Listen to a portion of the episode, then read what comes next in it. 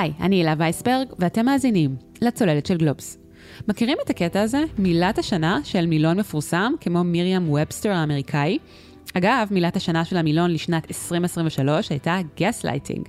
אז אם היה מילון השיח הכלכלי, יכול מאוד להיות שמילת השנה בו הייתה גרידפלציה. So is greedflation, quote unquote, as it's being called, really driving higher prices? Prices continue to climb because of supply shortages and corporate profiteering, what we're starting to call greedflation. What about greedflation? That's a little harder to identify. And with inflation soaring these days, how can consumers pinpoint what that is? גרידפלציה, כלומר שילוב שבין גריד, תאוות בצע, ואינפלציה, עליות מחירים. המילה גרידפלציה, וגם המילים sellers inflation, אינפלציה של מוכרים, כיכבו בשלל כתבות, דוחות, מאמרים אקדמיים, וכמובן המון פודקאסטים. ובעיקר הגרידפלציה עוררה ויכוחים עזים, יצריים אפילו, בקרב כלכלנים, אנשי אקדמיה וממשל והציבור, על האם תאוות בצע, או לכל הפחות רווחי תאגידים, הם בכלל חלק מהגורמים לאינפלציה. אתם יודעים, כלכלנים, בהכללה הגסה, הם לא אנשים רגשנים במיוחד. אבל בעניין הזה של הגרידפלציה, לא ראינו ויכוחים כל כך סוערים ומרובי אמוציות הרבה מאוד זמן. הזכרנו גריד, תאוות בצע. אבל של מי? של חברות, עסקים, תאגידים, תכף נדבר על זה. והאינפלציה היא עדיין משתוללת, גם אצלנו וגם בכל העולם. בישראל היא 4.6 אחוזים, בארצות הברית 4 אחוזים, הרבה יותר מאשר בעבר, ועדיין מעבר ליעד, שהוא 2 אחוזים. בגוש האירו היא 6 אחוזים, בהודו 4 אחוזים, באוסטרליה 7 אחוזים. בקיצור, הבנתם, בעיה, קצב כזה של עליות מחירים הוא בעיה. הוויכוח הסוער הזה בין הכלכלנים נוגע לא רק לאיך מנתחים את הסיבות לאינפלציה, אלא בעיקר לשאלת הפתרונות. כי אם תאגידים הם בעיה, אז אולי חוץ מהעלאת ריבית, אגרסיבית לפעמים, שהיא הפתרון הקלאסי לריסון אינפלציה, אפשר לשקול עוד צעדים? אולי אפילו פיקוח מחירים? פיקוח מחירים, תזכרו את צמד המילים הזה, וגם את שמה של כלכלנית גרמניה שהציתה את כל הוויכוח הזה. דוקטור איזבלה ובר. And in this, uh, by now probably infamous Guardian piece that I wrote, um, I actually started by saying there is a so far pretty much undiscussed uh, phenomenon, which is an explosion of profit margins that coincides with inflation, and we should take a closer look at that. וזה עוד לא הכל. נפנה את המבט היום גם לאירופה, למדינה כמו ספרד, שהצליחה להוריד את האינפלציה מסביב 10% לפני שנה לפחות מ-2% כיום. נשאל איך היא עשתה את זה, ואילו צעדים היא נקטה, וגם מדינות אחרות באירופה. בקיצור, היום בצוללת פרק יצרי במיוחד על המושג הכי נפיץ היום בכלכלה, גרידפלציה. נדבר עם מומחים שחושבים אחרת לגמרי אחד מהשני, כמו ההיסטוריון מאוניברסיטת חיפה, דוקטור אלי קוק, והכלכלן מאוניברסיטת תל אביב, פרופסור ערן ישיב, ועוד אחרים. ואם תשאלו את אסף אוני, כתב גלובס באירופה, שחקר את הנושא לעומקו בימים האחרונים, הגרידפלציה, וזה לפי השיחות שקיים עם כלכלנים, היא בכלל פיקציה. היא מעולם לא הייתה קיימת. היי אסף. היי לה. תשמע, עבר הרבה זמן, יותר מדי זמן מאז שנפגשנו כאן לאחרונה בצוללת, אז uh, כיף שבאת. כן, החיים בברלין, אתה קופא בחורף ואז אתה מפשיר בקיץ. אז uh, הפעם אנחנו מתכנסים כדי לדבר על גרידפלציה. יש גם uh, כתבה שכתבנו בנושא ותתפרסם במגזין G בסוף השבוע. והאמת, לא בדיוק ידענו איזו תזה נגבש סביב הנושא הזה כשיצאנו לדרך. אני עדיין מתלבטת, אבל אה, רוב הכלכלנים מהמיינסטרים, בוא נגיד זאת כך, אה, סבורים שבשורה התחתונה, אין כזה דבר גרידפלציה. אז האומנם אין כזה דבר גרידפלציה? אז קודם כל צריך להבין על מה אנחנו מדברים כשאנחנו מדברים על גרידפלציה. הרעיון מאחורי התפיסה הזאת שבזמנים של אה, זעזוע עולמי כמו המלחמה באוקראינה ודיבורים על אינפלציה כמו שהיה בשנה שעברה, התאגידים הגלובליים והחברות המקומיות ובעצם כל הפירמות בשוק מנצלות הזדמנות ובעצם מעלות מחירים ללא נימוק כלכלי. למעשה הן כאילו חותרות לנצל מעין כוח שוק חדש שהוענק להם מתוקף הצייטגייסט עצמו וחותרות להשיג שולי רווח גבוהים יותר ולכן החמדנות שהם רוצים להגדיל את הרווח שלהם. אני אוסיף שהן בעצם מנצלות את המומנטום, זאת אומרת אנחנו מצפים להעלאות מחירים, המחירים עולים גם ככה אז אנחנו כצרכנים לא נדע להבחין אם חברה העלתה מחירים רק כי בא לה, או כי היא אה, נערכת להעלות מחירים ואין לה ברירה אלא לעשות כן.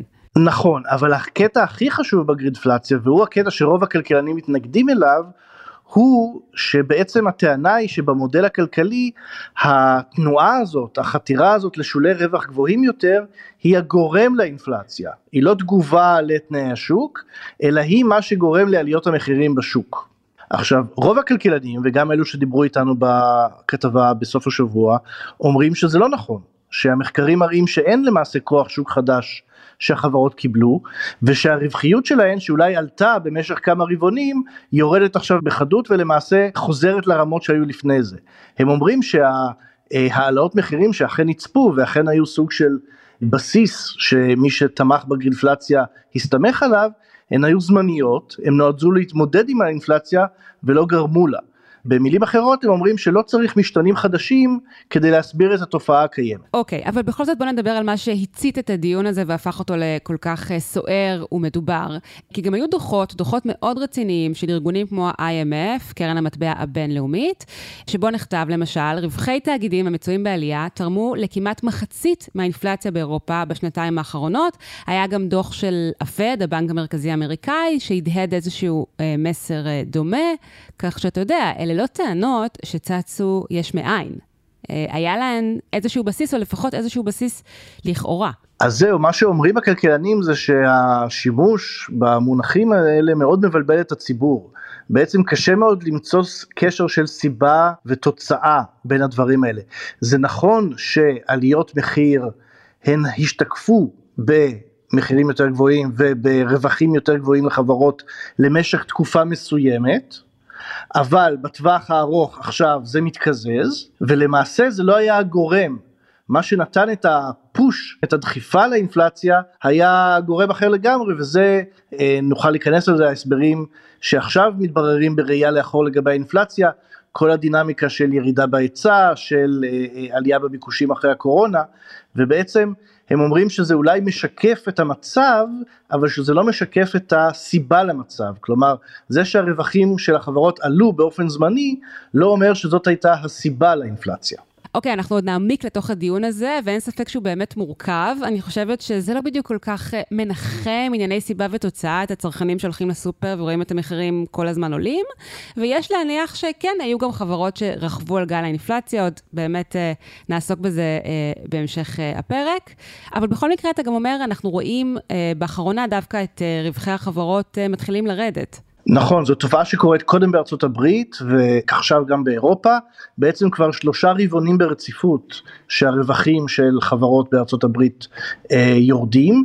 אה, אני חושב שהיה נתון בוול סטריט ג'ורנל לפיו בשישה סקטורים צרכניים מתוך 11 בעצם המחירים עכשיו הרווחיות של החברות נמוכה יותר עכשיו מאשר היא הייתה לפני ארבע שנים לפני מגפת הקורונה. הבסיס לטיעון הזה די יורד. באירופה זה קורה ברבעון האחרון. אז לפני שניכנס ככה לעוד אה, נדבכים של הדיון הזה, המורכב, כפי שכבר אמרנו, בואו נספר ככה בקצרה את הסיפור של דוקטור איזבלה ובר, הגרמניה, כי זה סיפור פיקנטי, יוצא דופן בעולמות הכלכלה, ואני חושבת שבכל זאת חשוב ומעניין uh, לספר אותו. מדובר בכלכלנית שאין ספק שהיא מחוץ למיינסטרים, מה שמכונה Unorthodox. היא מלמדת באוניברסיטת מסצ'וסטס אמהרסט, שנחשבת גם היא אוניברסיטה uh, מחוץ למיינסטרים. ובסוף שנת 2021, דוקטור ובר מעיזה לכתוב על התפוצצות ברווחים, רווחים של uh, תאגידים, וגם לציין את צמד המילים שאסור לציין את שמו, פיקוח מחירים. אבל אתה יודע מה, אה, אם כבר uh, הזכרנו את המאמר המדובר, אני פשוט אקרא את הפסקה הראשונה מתוך המאמר הזה, מאמר שהיא פרסמה בגרדיאן הבריטי, וזה הולך ככה. האינפלציה קרובה לשיא של 40 שנה. בנקים מרכזיים מסביב לעולם מבטיחים להתערב. אבל יש גורם קריטי שדוחף את המחירים כלפי מעלה וזכה להתעלמות, התפוצצות ברווחים. ואז התחילה התנפלות משוגעת עליה, מה שדוקטור ובר בעצמה מכנה שיט סטורם, זה מה שהיא אמרה לאורי פסובסקי בריאיון שהיא נתנה לו אה, ממש לפני אה, כמה שבועות. בואו נשמע אותה מתארת את החוויה המפוקפקת הזו מתוך הפודקאסט פלנט מאני, שאליו התראיינה ממש לא מזמן. Well, um, it was picked up on Twitter, and um, economists, including some very famous economists, um, thought that it was entirely absurd. I was being called names. I was um, being shamed for not being a real economist in an exam question of the University of Chicago. Um, and uh, I, I was basically um, called crazy for um, saying what I was saying. טוב, אה, נשמע בהחלט לא נעים, חוויה לא נעימה. כן, אגב, הכלכלן שהיא מתייחסת אליו זה פול קרוגמן, זוכה פרס נובל, שכינה את ההצעה שלה טיפשית, ובהמשך מחק את הציוץ, בין היתר אחרי שהוא הואשם במיזוגניות והתנצל פומבית. אה, היה בהחלט אה, סוג של התנפלות עליה מכיוון המיינסטרים הכלכלי. כן, באוניברסיטת שיקגו סטודנטים נשאלו איך כלכלן אמיתי היה מגיב להצעה לפיקוח מחירים. אבל אתה יודע, יש אה, טוויסט מסוים, בוא נגיד, בעלילה הזו, כי ככה יותר משנה לאחר התקרית הלא נעימה הזו, ובר הפכה לכוכבת. כן, בעצם היא הפכה לסוג של אה, ז'אן דארק של מחנה ה greedflation, וזה משום שזה התאים מאוד טוב, המונח עצמו אגב הגיע מארצות הברית, עוד לפני שהיא השתמשה בו, בעיקר מהצד השמאלי הדמוקרטי. היא לא השתמשה בו, היא ממש לא אוהבת אותו, יש לומר לזכותה. נכון, היא הבהירה שהיא מדברת על אינפלציה של מוכרים, sellers inflation, אבל לפני שאנשים השתמשו בו בשמאל, והוא הגיע מהצד של ה Bidenomics, אה, כלומר אנשים שמהצד ה... דמוקרטי של המפה הפוליטית שרוצים בין היתר למסות חברות אה, אה, באופן מוגבר, לפרק תאגידים מסוימים, להטיל מס על עשירים, בעצם להתמקד ברווחים המוגזמים אה, שהם חלק מהשיטה הקפיטליסטית וזה התאים להם מאוד ובעצם זה התאים מאוד למי שגם אומרים תשמעו אתם מעלים ריבית עכשיו וזה הפתרון השגוי שלכם לבעיה של אינפלציה. מה שאתם צריכים לעשות זה להטיל פיקוח מחירים לטפל בבעיה מהשורש שלה.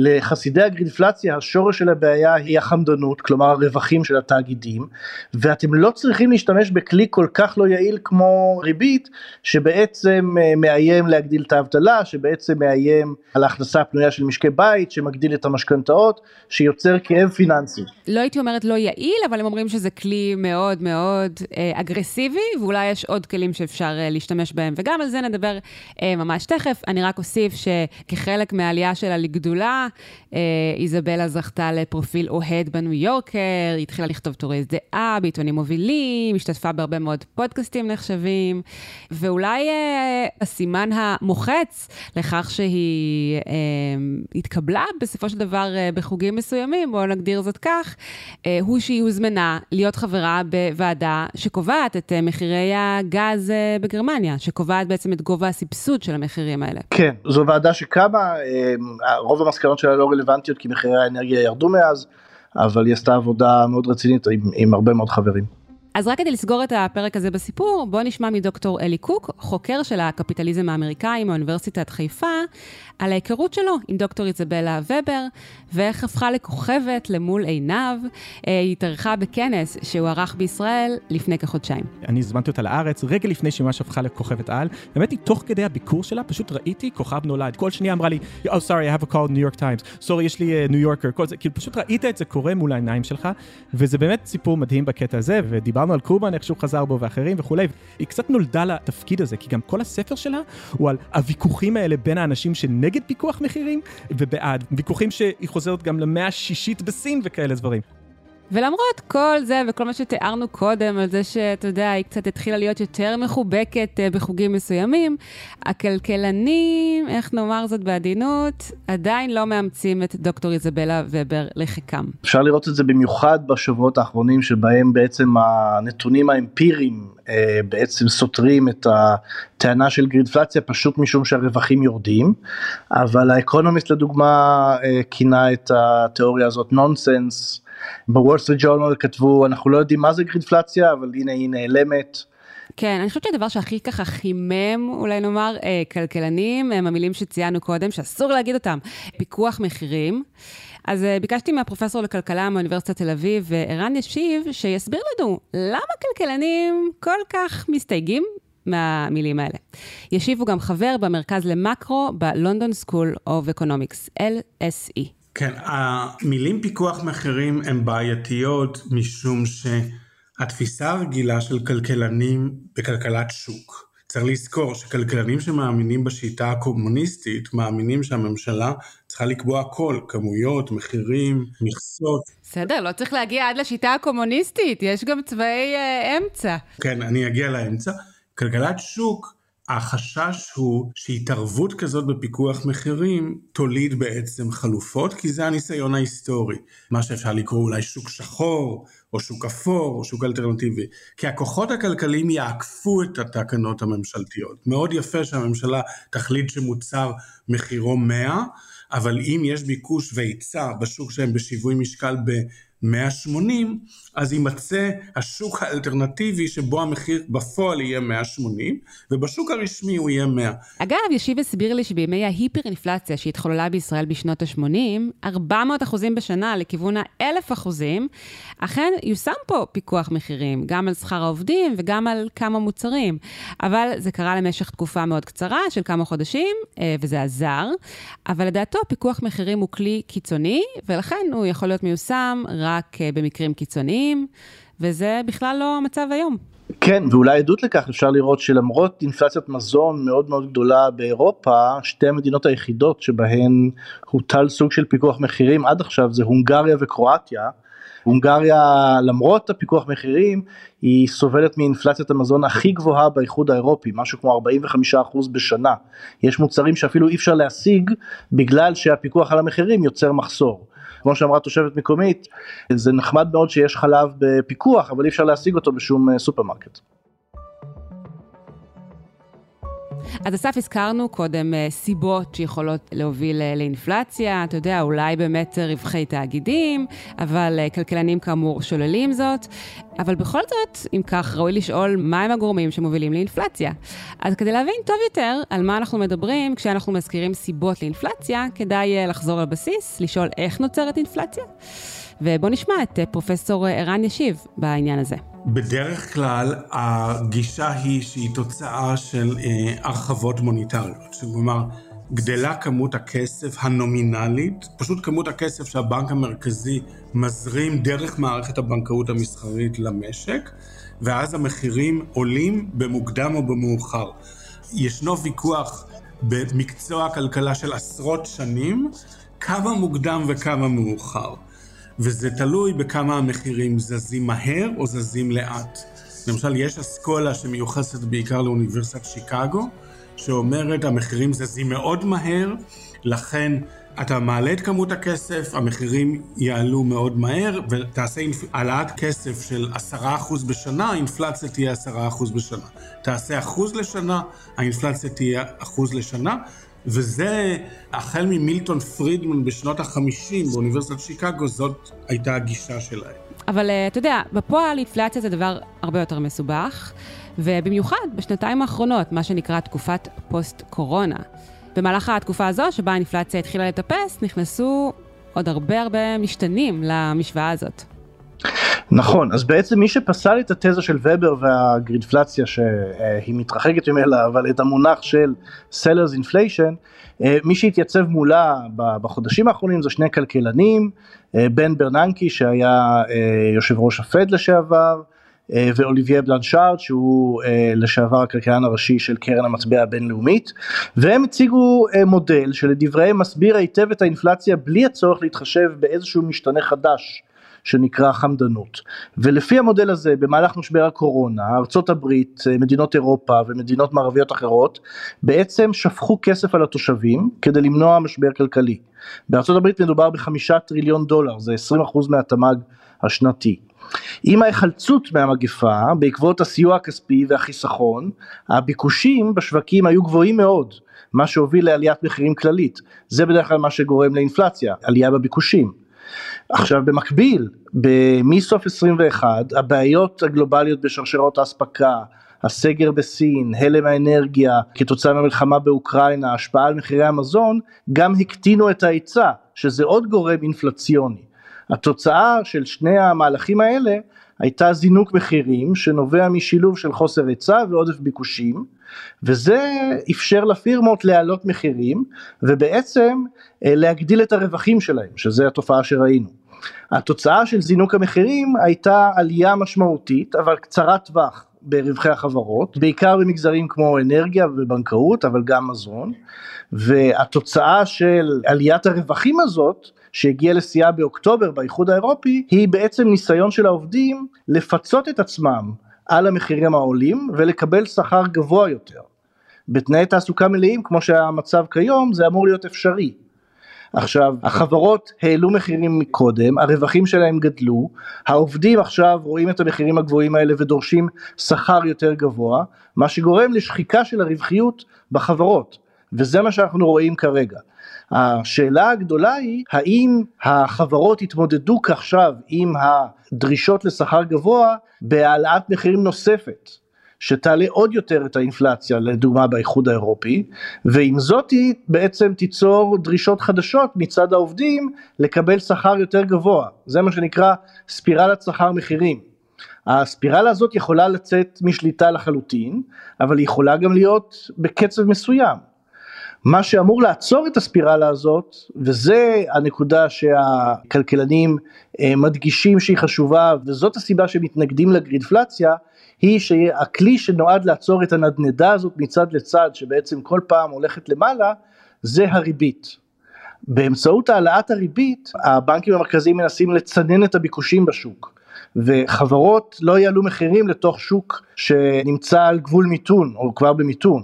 הריבית הגבוהה גם גורמת לאנשים לחסוך יותר, היא גם גורמת לתת פחות הלוואות לעסקים, אה, פחות הלוואות לטובת צריכה ואמורה לגרום לביקושים מצטמצמים, בעצם לעצור את התהליך הזה של היזון חוזר בין השכר למחירים. אבל אולי יש עוד צעדים שאפשר לנקוט בהם, תכף אה, נדבר על הצעדים האלה. אבל תגיד, מה שתיארת עכשיו נשמע ככה הגיוני, הייתי אומרת אפילו קלאסיקה של אינפלציה, אז ככה למה פרופסור ערן ישיב מדבר על משתנים שחורגים ממה שאנחנו מכירים לגבי אינפלציה מספרי הכלכלה הקלאסיים? לפי מה שאני הבנתי מכלכלנים, אז מה שהפתיע את הכלכלנים זה שהם ציפו שהאינפלציה תעלה באמת מהכיוון של השכר. כי בעצם אנחנו רואים אבטלה אפסית בכל מדינות המערב, והם ציפו שהדרישות של העובדים יהיו אלה שיתניעו את התהליך. במקום זה כנראה בגלל השוק האנרגיה וההלם של מחירי המזון שהם כאילו בצד התשומות, החברות הן אלה שהתניעו את התהליך, בעצם על ידי זה שהן ייקרו את המחירים בגלל שהם ציפו שהאינפלציה תתגבר, מחיר התשומות שלהם עלה. אז הנה, חברות כן נכנסות למשוואה הזו. חברות תמיד היו חלק מהמשוואה הזאת, אני חושב שאנשים נכון. לא מנסים לפתור חברות או להגיד שרווחיות היא מעל הכל או שצריך להתעלם, אני חושב שכלכלנים שמתעסקים באינפלציה בארגון תעשייתי מתעסקים כל הזמן ברווחי חברות, השאלה היא האם היה פה משתנה חדש שלא היה קיים קודם בדמות איזשהו כוח שוק חדש שאפשר להם להעלות את המחירים יותר משהיה בעבר. זה כאילו כולם עד עכשיו היו מאוד uh, צנועים, כל החברות שיכלו להעלות מחירים נמנעו מזה, אבל בעצם קרה איזשהו משהו פלאי וכולם יכולים להעלות את המחירים וליהנות יותר לאורך זמן מרווחים מוגברים, וזה מה שכלכלנים אומרים לא קרה. כן. אה, מה שכלכלנים תמיד מדברים עליו בהקשר של אינפלציה הוא סוגיה של אה, ציפיות. נכון? כי כאשר אה, הציבור, כאשר עסקים, כאשר עובדים מצפים שהמחירים יעלו, אז הם מתחילים להיערך אה, בהתאם. דיברת קודם על ספירלת שכר מחיר, wage price spiral, אז היא, היא מושפעת מהציפיות. למשל, עובדים מבקשים העלאת שכר כדי לפצות על שחיקה פוטנציאלית אה, או קיימת כבר אה, בשכר. וכפי שציינת, דיברנו על, אה, אתה יודע, על חברות, על עסקים, הם מצפים לאינפלציה, לגידול בעלויות, אז הם מעלים גם כן את המחירים. וערן ישיב מדבר על האופן שבו הציפיות האלה, כאמור, לא כל כך התנהגו כמצופה. בוא נשמע. באמת, הסיפור של ציפיות הוא סופר חשוב, והציפיות כרגע, הייתי קורא להן מבולבלות, מצד כולם, כולל אגב מצד הבנקים המרכזיים שמפספסים כל הזמן בתחזיות, משום שהדינמיקה של האינפלציה נעשתה מורכבת, והיא בנויה מכמה נדבכים שונים, ולא הדברים שהיינו רגילים לראות נניח ב-40 שנה האחרונות. מדוע? כי היה פה משבר מאוד חריג. צריך לזכור, הפנדמיה זה אירוע שמבחינתנו קרה אחד למאה שנה, אבל מבחינת העולם, כולל העולם הכלכלי, לא היה מאה שנה דבר כזה. אוקיי, okay, אז תראה, אנחנו באמת עוסקים בנושא הזה של אה, רווחיות חברות, של תאגידים, בכל הסיפור הזה של אינפלציה, אה, וכן, הסוגיה הזו היא תמיד מובאת אה, בחשבון, אבל אני חושבת ש... כפי שאמרנו קודם לכן, אי אפשר לגמרי לשלול את האפשרות שיהיו עסקים שגם רכבו על הגל הזה של האינפלציה. אתה יודע, אם כולם מצפים להעלות מחיר, והכל מתייקר, וגם העלויות מתייקרות, ואנחנו מקבלים את זה באיזושהי הבנה כצרכנים, אז אפשר להעלות מחיר גם אם לא חייבים. אי אפשר באמת לדעת. לגמרי, וזה אפילו חלק מהמודל הכלכלי, כלומר העלאת המחיר שמדברים עליה המונעת, ויכול להיות שיש להם טווח מסוים, ויכול להיות שהם הגדילו את הטווח הרבה מעבר למה שהם חשבו שיהיה. כלומר יכול להיות שהם חשבו שהאנרגיה תהיה יקרה ולכן הם ייקחו מחיר מסוים ואחרי זה הם הרוויחו את הכל בגלל שזה לא היה כל כך יקר. הרעיון הוא שהמודלים הכלכליים הקלאסיים עדיין מכריחים אותם להתנהג לפי שיווי משקל תחרותי. אוקיי, okay, ובכל זאת פרופסור ערן ישיב אומר, כן, חברות שתופסות טרמפ על אינפלציה כדי להעלות מחירים, זו תופעה מאוד מוכרת. פירמות הרבה פעמים מנצלות משברים וכל מיני אירועים כדי להעלות מחירים, לתפוס טרמפ על עליית מחירים כללית, בייחוד בזמנים של הצרכן הבודד, נקרא לזה, למשק הבית הבודד, קשה להבחין בין עליית מחירים כללית בכל המשק, אולי בכל העולם, לבין עליית מחיר של פירמה מסוימת. ההתנהגות הזאת של לנצל גלים כאלה של עליות כדי להעלות את המחיר עוד יותר, הוא לא חדש, ומאוד יכול להיות שהוא קרה בעקבות הקורונה. הדבר הוא שהיא מאוד קשה למדידה. נתונים אמפיריים שיאפשרו לנו לראות איך בדיוק התנהגו החברות, והאם הם תפסו טרמפ, לא תפסו טרמפ, עשו בזדון, לא עשו בזדון וכולי. זה אני אומר מאוד קשה למצוא, ועוד לא ראיתי עבודות רציניות בנושא. ודוקטור אלי קוק אומר, לי זה בכלל לא משנה אם הייתה כוונה לתפוס טרמפ או לא. מה שחשוב הוא עצם הדיון על רווחי תאגידים. כי עד היום, בכל הדיון הזה על אינפלציה, הזרקור תמיד הופנה, או הרבה פעמים, הוא מופנה לכיוונם של העובדים, שעלולים, רחמנא ליצלן, לבקש העלאות שכר. אה, האמת שיש בזה משהו גם הגיוני, אתה יודע, אם השכר שלך נשחק, אתה אה, מבקש העלאת שכר, אה, וכך נוצרת הספירלה הזאת שדיברנו עליה קודם.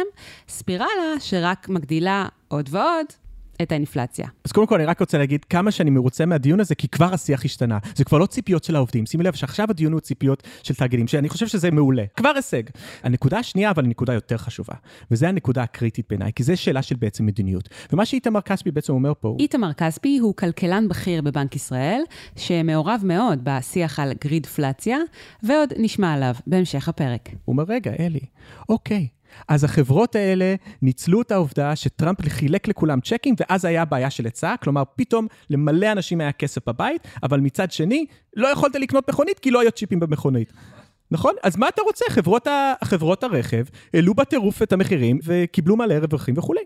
אז מה שנורא חשוב, אני חושב, בדיון הזה, זה שאתה אומר, אוקיי, כלומר, מי המנצחים ומי המפסידים של הסיפור הזה? אז אה, אלי קוק חושב שרוב הציבור, ובטח העובדים, הרבה פעמים מפסידים כשהכלי האוטומטי, לפעמים כמעט יחיד, שממשלות משתמשות בו כדי לנסות ולהשתלט על האינפלציה, הוא העלאת ריבית. הרי כולנו סובלים מזה, נכון? משכנתאות מתייקרות, הלוואות מתייקרות, זה חלק מהפואנטה.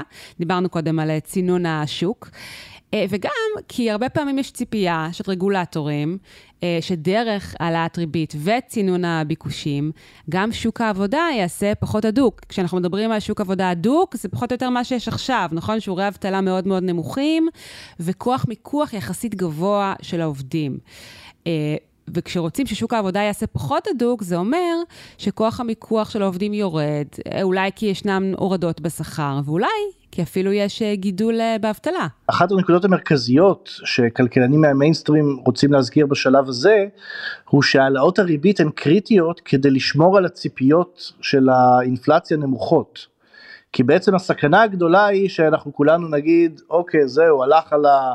הלך על המטבע, על השקל או על הדולר או על כל המטבע המקומי אחר, הכסף שלנו הולך להישחק, בוא נבקש מקסימום העלאות שכר, המחירים יעלו, אז תהיה ספירלת שכר מחירים כמו שהייתה בשנות ה-70.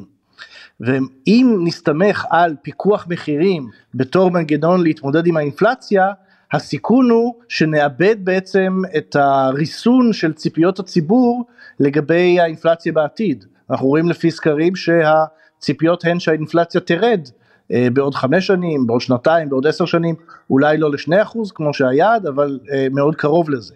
אז החשיבות של העלאת הריבית על פני צעדים כמו פיקוח מחירים קריטית לעיגון הציפיות ובעצם שהן יהיו כמה שיותר קרובות ליעד. כן, אבל אין ספק, אתה יודע, אלי קוק מדבר על איזשהו פרדוקס, אני חושבת שיש בזה משהו, אתה יודע, אינפלציה, ברור לכולנו שהיא רעה והיא פוגעת בעיקר בשכבות החלשות, אה, מחירים שכל הזמן עולים והתייקרויות, ומצד שני, כשמעלים ריבית, זה גם הרבה פעמים פוגע אה, בכולנו וגם בשכבות החלשות, דרך ההלוואות שלנו שמתייקרות, המשכנתאות, הרי אנחנו כולנו שמענו על סיפורים של אנשים שנאלצים להתמודד עם החזרים חודשיים שעלו אפילו באלף שקל אה, בחודש, שלא לדבר על חלילה פיטורים. אה, אז אני יכולה להבין אה, את ההסתכלות על המתחים האלה כמשהו שאולי צריך לחשוב עליו בצורה לא יודעת, יותר יצירתית. תכף נדבר על uh, מה שעושים באירופה, לצד העלאת ריבית. לא במקום כמובן, uh, אלא לצד. אני חושב שמה שיגידו הבנקאים המרכזיים בשלב הזה, זה שהמחיר הכספי שהאזרח הקטן משלם עכשיו, הכאב הפיננסי שלו, הוא, הוא זניח לעומת מה שהיה קורה אם הייתה אינפלציה אה, בלי שום ציפיות אה, שתרד, ואם בעצם היו מאבדים את, ה, את היכולת לשלוט בכלל בתהליך. נכון, זה בהחלט מה שהם אה, אומרים. עכשיו אני סקרנית לשמוע עם אילו כלכלנים שוחחת, ומה הם אמרו לך לגבי גרידפלציה. אז דיברנו עם איתמר כספי, דוקטור איתמר כספי, שהוא כלכלן העובד בבנק ישראל, ועם דוקטור דוד לגזיאל, שהוא אה, כלכלן המלמד באוניברסיטת בן גוריון בנגב, והם בעצם הציגו את המיינסטרים המדעי, שבאמת, כמו שתיארת בהתחלה, מעורר הרבה מאוד uh, דיונים והרבה מאוד אמוציות בחודשים האחרונים סביב הרעיון הזה שבא מבחוץ של גרינפלציה ואיך בעצם להסביר אותו לציבור, איך בעצם להסביר מה באמת קרה, איך הוא מתיישב עם מודלים אחרים, ובעצם הציגו לא רק למה הם פוסלים את הרעיון שגרינפלציה קיימת, אלא מה גרם לאינפלציה בשנתיים האחרונות, כמו שדיברנו עליו. ובינתיים התחלנו לשמוע על אה, מושג חדש, wageflation, שכר אינפלציה. מה זה אומר?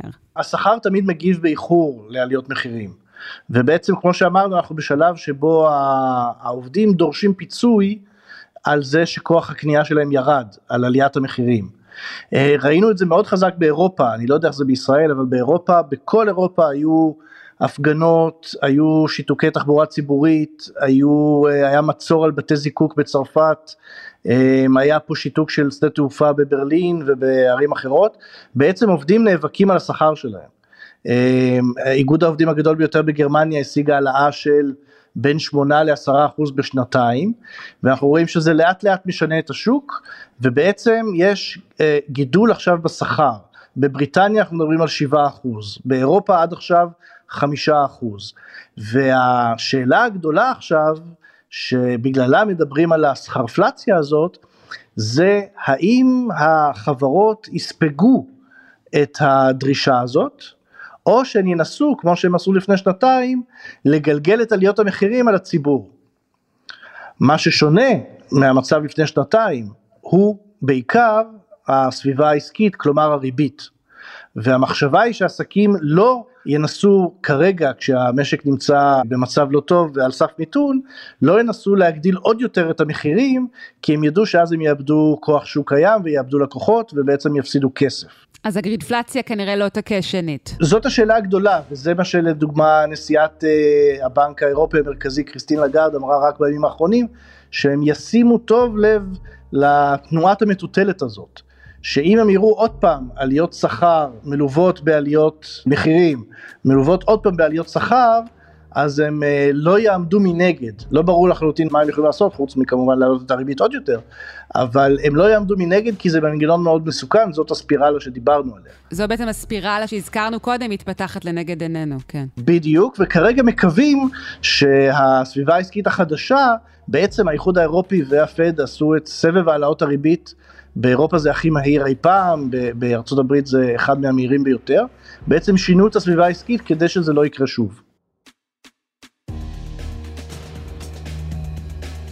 טוב, תקשיב, אנחנו לאורך הפרק אומרים שוב ושוב שעוד מעט ועוד רגע נדבר על הצעדים הנוספים שעושים במדינות אירופה, אה, שנועדו אה, לטפל אה, באינפלציה לא רק דרך העלות ריבית, עשינו את הפריוויו הזה ולא לא סיפקנו את הסחורה. ונראה לי שכדאי להתחיל מלספר אפילו ככה בקטנה את הסיפור של ספרד, מדינה שעד לפני שנה סבלה מאינפלציה מאוד גבוהה של כ-10%. כיום היא שיאנית האיחוד האירופי אה, באינפלציה שכבר נמצאת בתוך היעד, נכון? פחות מ-2%. נכון. אה, ומעניין לשמוע איך היא עשתה את זה. היא עשתה את זה, יש נסיבות שונות לספרד שבעצם מאוד משפיעות על המאבק שלה באינפלציה. והשילוב של הנסיבות האלה עם המדיניות הממשלתית בעצם אולי יוריד את האינפלציה בספרד לשיעורים שמדינות אחרות יכולות אה, לחלום עליהן. אז נתחיל מהצעדים שהממשלה עשתה, כמו הרבה ממשלות אחרות באירופה, אבל אולי ספרד היא יותר קיצונית כי יש שם ממשלה סוציאל דמוקרטית, בעצם עשו דברים כדי להוריד את האינפלציה באופן מלאכותי. כלומר, הם מימנו תחבורה ציבורית לנוסעים קבועים כבר שנה וחצי. הם אה, העניקו מענקים כדי להשתמש בחימום, הם הגדילו את התשלומי רווחה, הם ניסו לעזור לשכבות החלשות, זה כמובן לא עזר למאבק באינפלציה, אבל זה עזר לשכבות החלשות, בעצם כשאתה שופך אה, כסף לשוק זה לא עוזר לצנן את, ה, את הביקושים, אבל זה עזר לשכבות החלשות לא להיפגע מזה בצורה מאוד קיצונית. בנוסף, הם הטילו מס על חברות אנרגיה, שזה אגב משהו שהוא מקובל ברמה אירופית והסיבה שזה מאוד לגיטימי זה פשוט כי חברות אנרגיה באמת הרוויחו כסף יש מאין בגלל תקנה אירופית שקושרת את מחיר האנרגיה למחיר הגז. ובגלל שמחיר הגז זינק אז בעצם גם חברות שמתעסקות באטום הידרואלקטרי ואחרות הרוויחו כסף פשוט אה, מהשמיים.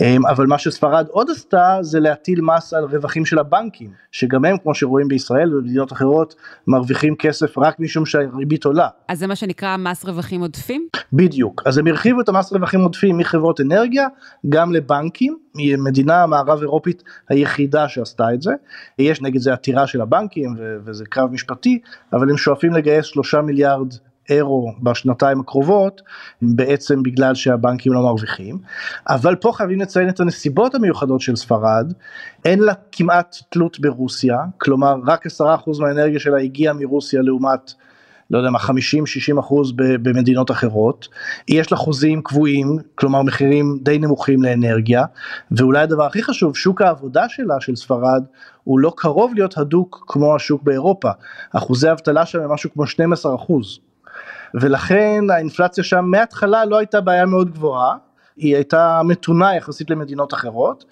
והנימוק האחרון, למה זה, אה, האינפלציה צנחה ביוני ל-1.9 זה כי ביוני הקודם פתאום היה זינוק באינפלציה שהביא אותה לעשרה אחוז והאינפלציה תמיד נמדדת על פי החודש 12 חודשים לפני זה.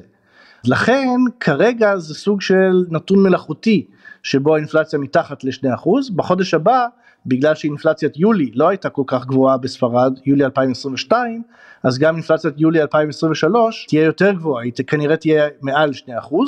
כל הנקודות האלה מראות שממשלות באירופה כן נקטו צעדים פיסקליים. כי זה לא רק ספרד, נכון? יש גם צעדים שננקטו בצרפת למשל. נכון, צרפת היא דוגמה מאוד מוצלחת לאופן שבו ממשלה איכשהו הצליחה באופן וולונטרי לגרום לרשתות שיווק ולחברות מזון לגלח מאות מיליונים מהרווח השנתי שלהם, רק uh, משום שהם עשו את זה על התדמית הציבורית שלהם ואמרו תתגייסו למען צרפת, תתגייסו למען השכבות החלשות, הם, הם עשו את זה באופן וולונטרי ולא לא באמצעות פיקוח מחירים, אבל הם גם לא היססו לשלוח uh, מכתבים בחודש האחרון לחברות מזון שאומרות להם תשמעו מחירי הקמח ירדו כך וכך, מחירי האנרגיה ירדו כך וכך, אנחנו מצפים שתוזילו את המוצרים האלה והאלה והאלה בשיעור של בין 2 ל-10 אחוז.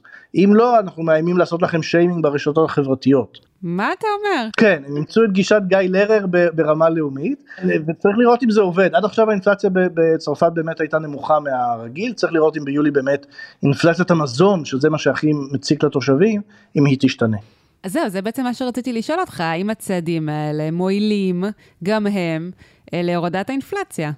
אז כן, השאלה היא מה יקרה בטווח הארוך. גרמניה גם, כשהגל האינפלציה רק התחיל, היא בעצם סבסדה את התחבורה הציבורית, אה, במשך שלושה חודשים היה תחבורה ציבורית ברחבי גרמניה כמעט בחינם, תשעה אירו. וזה גילח איזה אחוז או אחוז וחצי מהאינפלציה.